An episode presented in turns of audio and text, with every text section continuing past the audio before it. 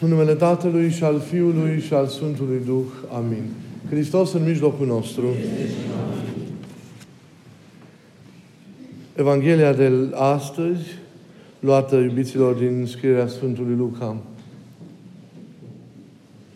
ne aduce înainte ochilor noștri sufletești, după cum ați putut bine auzi, o mare dramă.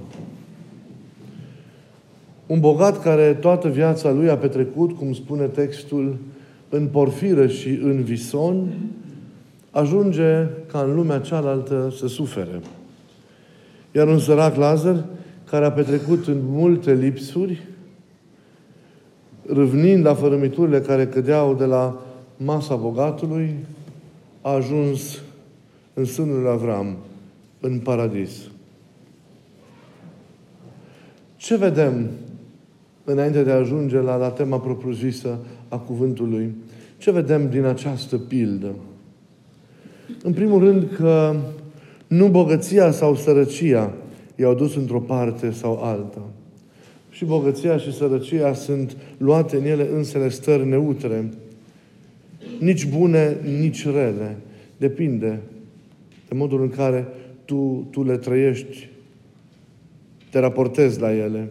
Mai vedem apoi că starea în care vor fi așezați, vom fi așezați dincolo, depinde de modul în care noi trăim viața, viața de aici. Vă spuneam de atâtea ori că felul în care trăim zilele noastre în trup dictează felul veșniciei noastre. Și de aici rezultă imensa responsabilitate pe care fiecare dintre noi o avem cu privire la modul în care trăim existența noastră în trup.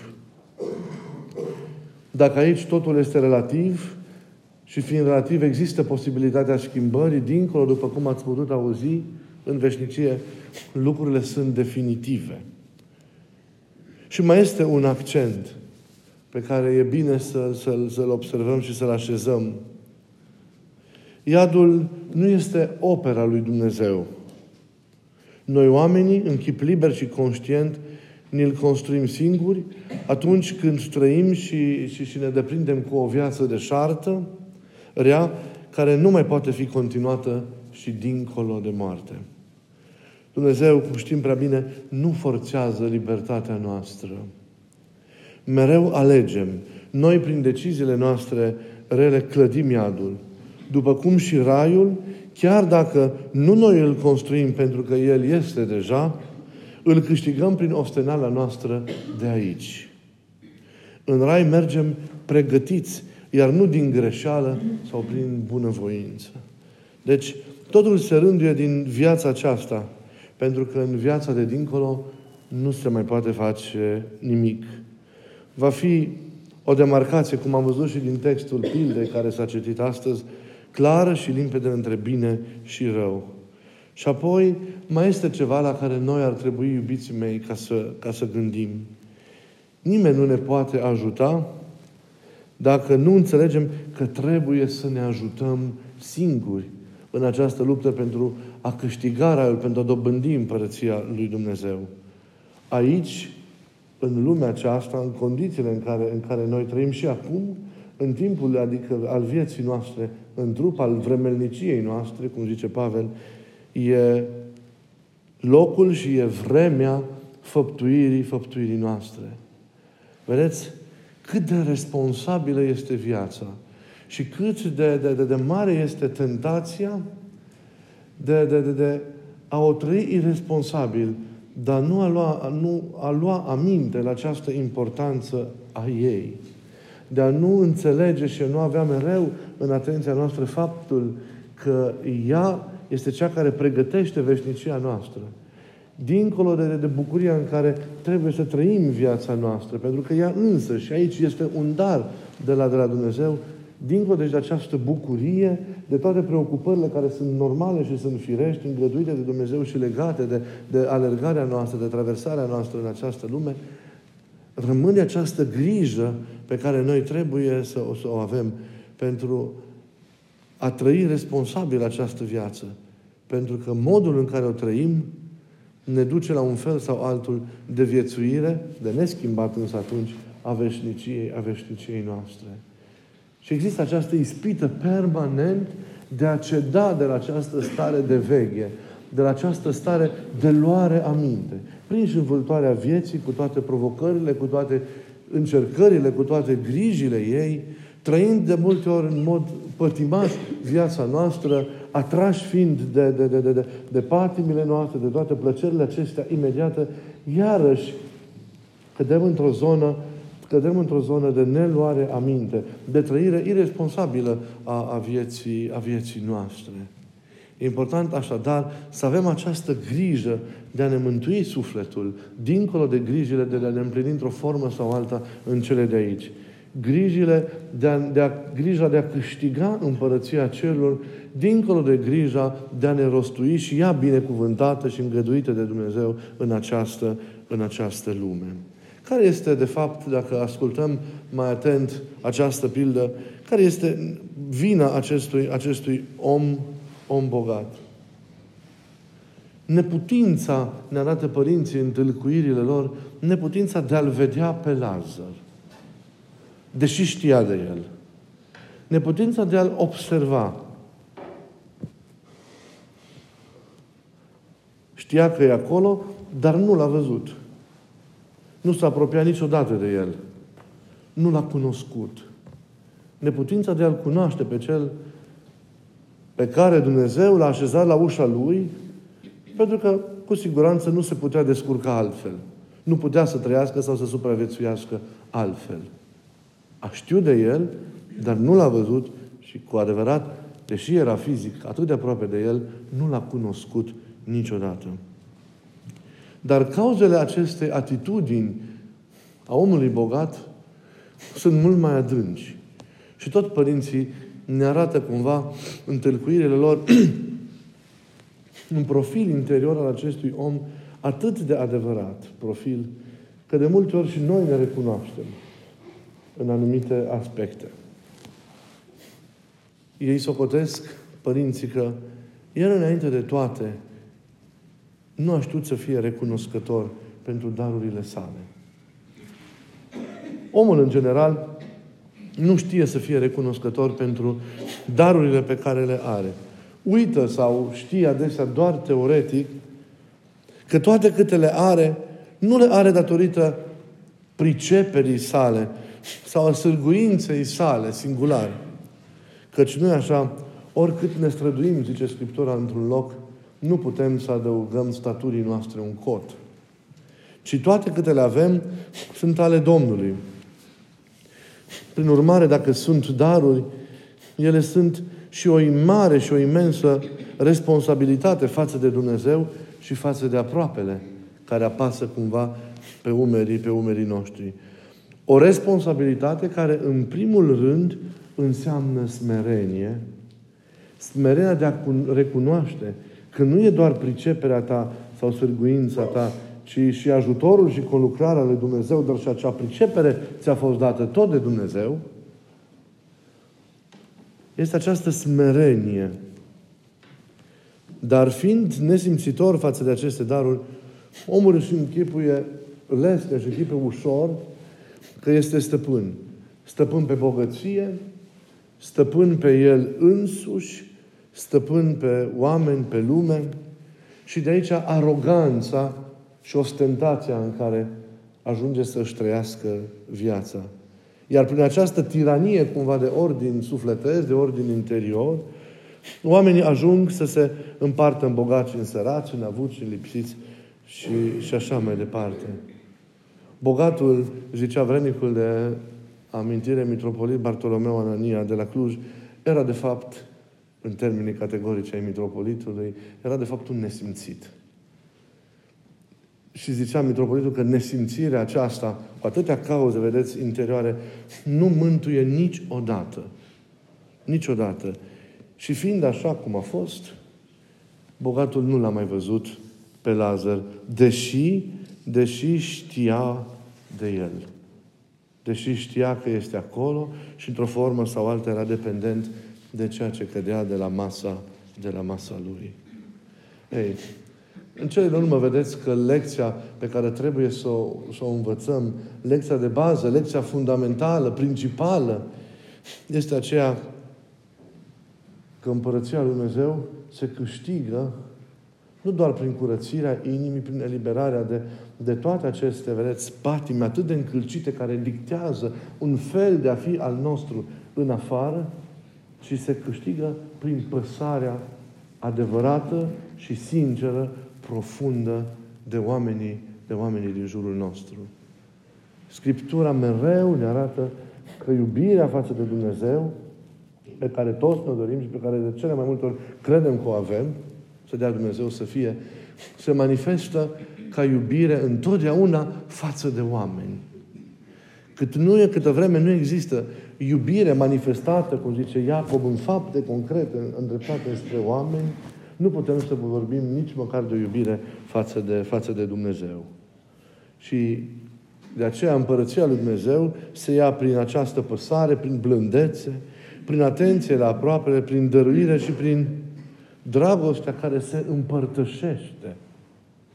Nu e ușor, pentru că trăim, cum știm foarte bine, într-o lume în care atât de prezentă este nepăsarea, uitarea, indiferența, într-o lume care atât de mult, care atât de mult ne dreptățește. Și totuși, în această iubire, în această lume, creștinii sunt chemați să aducă lumina și căldura aceasta a iubirii, a păsării, a responsabilității față de celălalt care deschide calea împărăției, poarta la urmă, la urmă urme către împărăție și ne așează în, în bucuria aceasta de a fi comesian la masa acelei împărății cu cel care este însă și iubirea și anume, și anume cu Dumnezeu. Toate nevoințele, cum știm, ascetice, toată osteneala noastră, toată preocuparea noastră duhovnicească, trebuie să conducă la acest pisc atât de înalt și atât de splendid, cuceribil de către noi, și anume al iubirii. Al iubirii, repet, manifestată în fapte concrete îndreptate spre oamenii din jur. Și sunt atâtea nevoi și atâtea feluri în care oamenii au trebuințe. Ei, cel care iubește le observă și, și se, apropie, se apropie de toți. Nu trece nepăsător prin, prin viață. Ne uitând nicio clipă că drumul către împărăție trece prin inima omului de lângă noi. Să ținem, vă rog, minte lucrul acesta. Că drumul către împărăție trece prin inima omului de lângă noi. Nu e altă cale de a ajunge.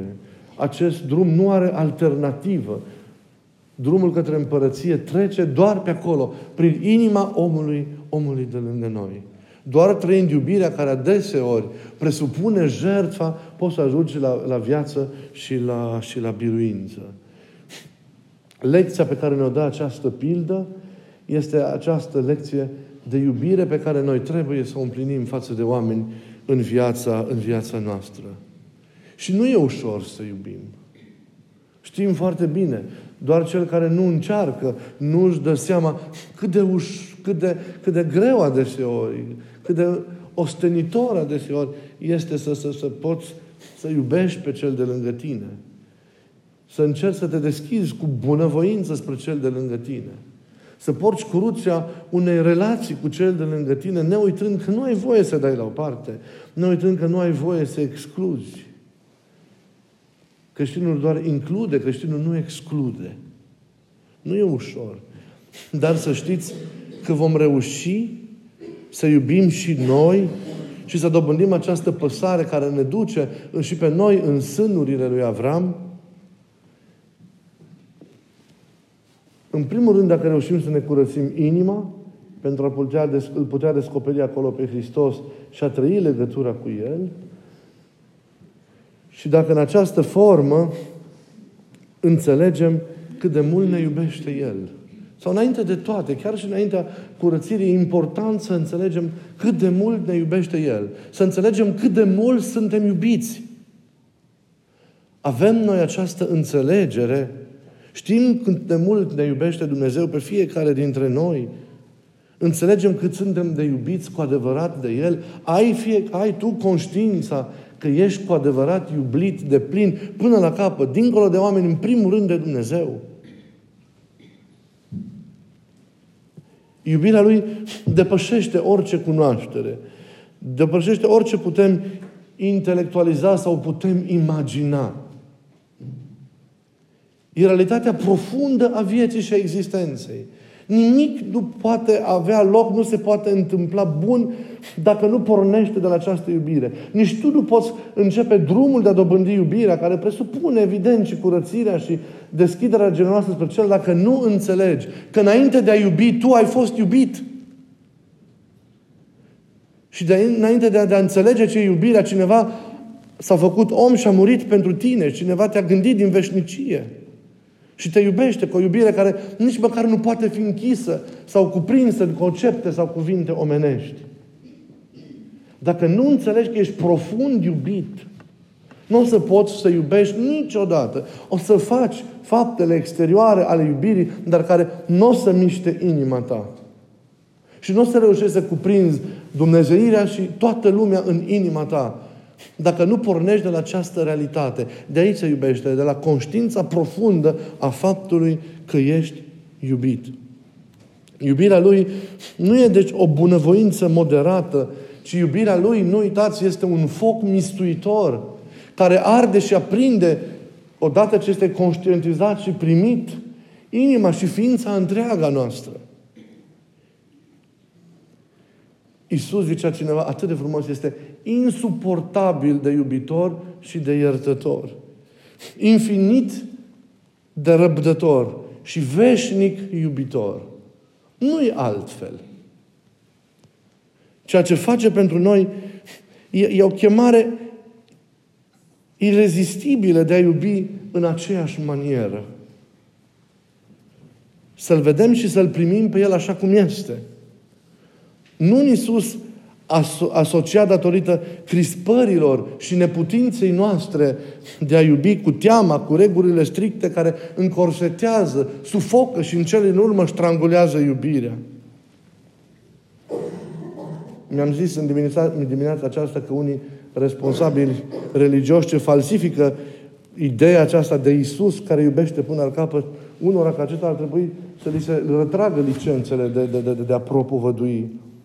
Și aș pedepsi cu trei ani de închisoare, având ca singură companie doar Noul Testament.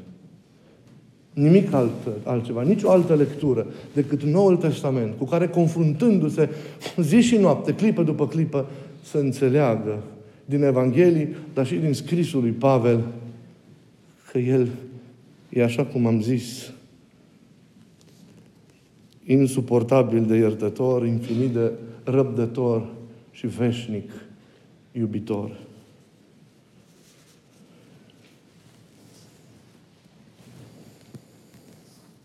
Unde ar mai fi fost că noi iubim mult Maria Magdalena dacă n-ar fi cunoscut dragostea lui Isus? Această iubire a produs transformarea minunată a vieții ei. Aceasta, acesta este și adevărul nostru central. Putem fi eliberați primind dragostea Lui Putem fi eliberați doar prin această iubire din cele mai josnice poziții în care de multe ori ne aflăm prin viață, prin viața noastră, prin modul în care o trăim, înspre cele mai înalte culmi unde se află, unde se află El. Atât de frumos spune Pavel și ne-ar prinde bine să ne gândim la asta în fiecare zi, ca să avem acest început bun al conștientizării iubirii Lui pentru noi. Unde s-a înmulțit păcatul, harul s-a înmulțit și mai mult dragostea țâșnește cu și mai mare forță. E un fluviu care neacă păcatul, are zice Pavel. Înțelegem noi lucrul ăsta? Că doar iubirea Lui poate să modifice ceva. De fapt, harul.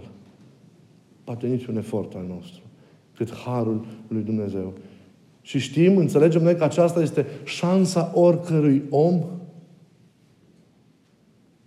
ca în loc de judecată, în loc de încriminare, în loc de etichetare, în loc de arătare cu degetul, să iu- suntem chemați să iubim? Ca sumarea presupune nu judecata, nici măcar așteptarea la o schimbare, ci, as, ci luarea, închiderea în propria ta inima celuilalt așa cum este el. Doar o astfel de iubire salvează.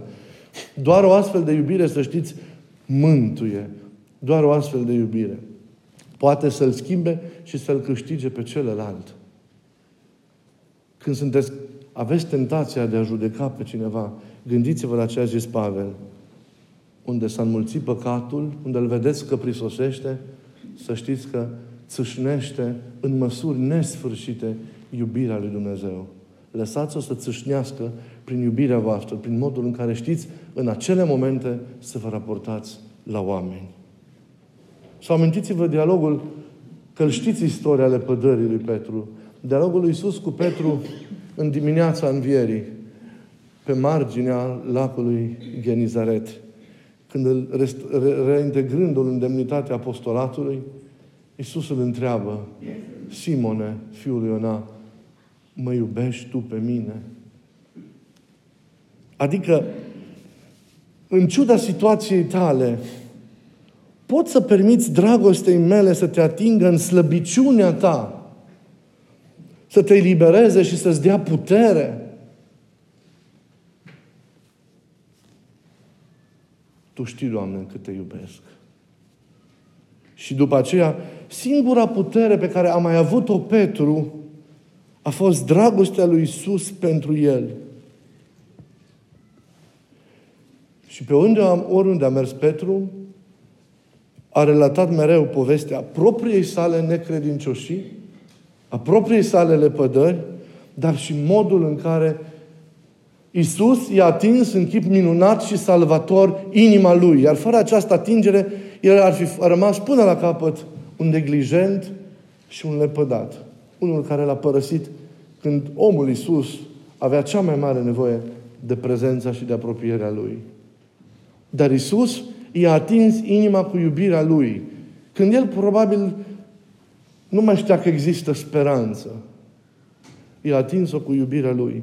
Și acest lucru i-a dat forța de a face ce a făcut Petru, propovăduind cu curaj în tot bazinul Mării Mediterane Evanghelia. Această iubire i-a atins lui Pavel inima pe drumul Damascului. Când el a realizat că cel pe care îl prigonește, creștinul respectiv, e Iisus însuși. Ce ai cu mine, Pavel? De ce mă prigonești? Pentru că nici măcar nu mă cunoști. Dar această apelare a lui Hristos a fost o, o dăruire iubitoare incredibil de mare către inima lui Pavel în chiar momentul în care el, el trăia cea mai mare ură poate față de oameni. Plecase să distrugă, să omoare, să desfințeze comunitatea creștină din Antiohia. Iar pe drum îi se arată cel prigonit pentru dreptate. Iisus însuși. Ce ai cu mine dacă nu mă cunoști? Lasă-mă să te iubesc mai întâi. Și apoi vei vedea ce faci. Doar pentru că Iisus i-a luat-o înainte și s-a atins de inima lui, Pavel s-a schimbat și a devenit ceea ce știm cu toții, cel mai mare propovăduitor al lui Hristos. Iată, trei destine, iată, trei oameni. Și sunt atâția, toate sunt astfel de destine. Viețile câștigate și întoarse. Sunt vieți care l-au lăsat pe Isus să se atingă cu adevărat de inima lor. Nu doar că au stat în prezența Lui, au stat atâția în prezența Lui și stau și astăzi. Sunt bisericile pline de oameni care stau în prezența Lui Isus. Dar nu lasă ca iubirea Lui să intre în inimile lor. Asta trebuie făcut. De aceea ne frângem, cum tot vă zic, în nesfârșite începuturi. De aceea e atât de greu. De aceea așa de greu ne mișcăm în viața spirituală. De aceea neputința de a ne birui patimile cum trebuie, de a ne deschide spre celălalt. Pentru că noi încă n-am simțit iubirea lui Isus și nu ne-am deschis cum ar trebui ca să o primim. Lăsați-vă iubiți. De aici începe totul. Lăsați-l să vă iubească. Nu mai puneți opreliși, deschideți-vă inima. Și lăsați-l să intre. Atât. Restul nu trebuie să faceți altceva. Va face ce trebuie și voi veți face după aceea. Ce au făcut toți care l-au lăsat pe Isus să intre? Au mers și au spus tuturor cât de mare e iubirea Lui și cât de bun e Dumnezeu cu ei. Iată, puterea Lui se manifestă în slăbiciunile noastre. Să nu vă fie frică de ele. Că încă nu sunt biruite. Că nu aveți cum să le depășiți fără iubirea Lui. Dar nu uitați, tocmai în rănile pe care le aveți și pe care de multe ori știu, cu greu le duceți, toți le ducem cu greu, dar în aceste răni El se preamărește. Pentru că rănile devin drumuri ale învierii, câte vreme iubirea Lui lucrează asupra, asupra lor. Să ne lăsăm atinși de dragostea Lui și să primim această iubire pe care ne oferă cu brațele deschise ale inimii noastre. Și inima noastră se va vindeca, inima noastră se va salva și vom ști cum să ducem lupta și ce să facem și în întâlnirea cu oamenii, și în familiile noastre, și în munca noastră, și în toate. Pentru că iubirea Lui revărsată va duce la statornicia Lui în noi. Statornicirea Lui în noi. Și vom avea gândul Lui și vom ști voia Lui și vom putea să fim în toate ca El. Și să zicem ca Pavel, nu mai trăiesc eu, ci Isus e Cel care trăiește în mine. Nu vom ajunge niciodată să construim iadul. El nu e acum, dar îl construim noi. Dar nu vom ajunge să-l construim niciodată câtă vreme ne vom lăsa salvați de Isus. Câtă vreme ne vom deschide inimile. Atunci, cu adevărat, îl vom vedea pe El și văzându-L pe El, îl vom vedea pe omul de lângă noi, ne vom identifica într toate cu El și vom zice, ca și Părintele Sofronie Saharov, de nemuritoare amintire, viața fratelui meu e viața mea proprie. Și atunci vom intra în împărăție. Dar începutul este acesta. Lăsați-vă inima atinsă de iubirea lui Isus. Nu stați lângă El. Lăsați-l să intre. Aveți curajul, așa cum sunteți, de a vă deschide inimile și de a-L primi. Iar acum, El e aici. E în liturghie. Apelându-ne prin cuvânt și dăruindu-se, dăruindu-ni se prin jertfa de pe cruce, prin trupul și sângele Lui, care nu peste multă vreme se va distribui aici în biserică. Dar El e aici. Nu stați lângă El. Chemați-L chiar acum și să fie această liturghie șansa unui nou început. Amin.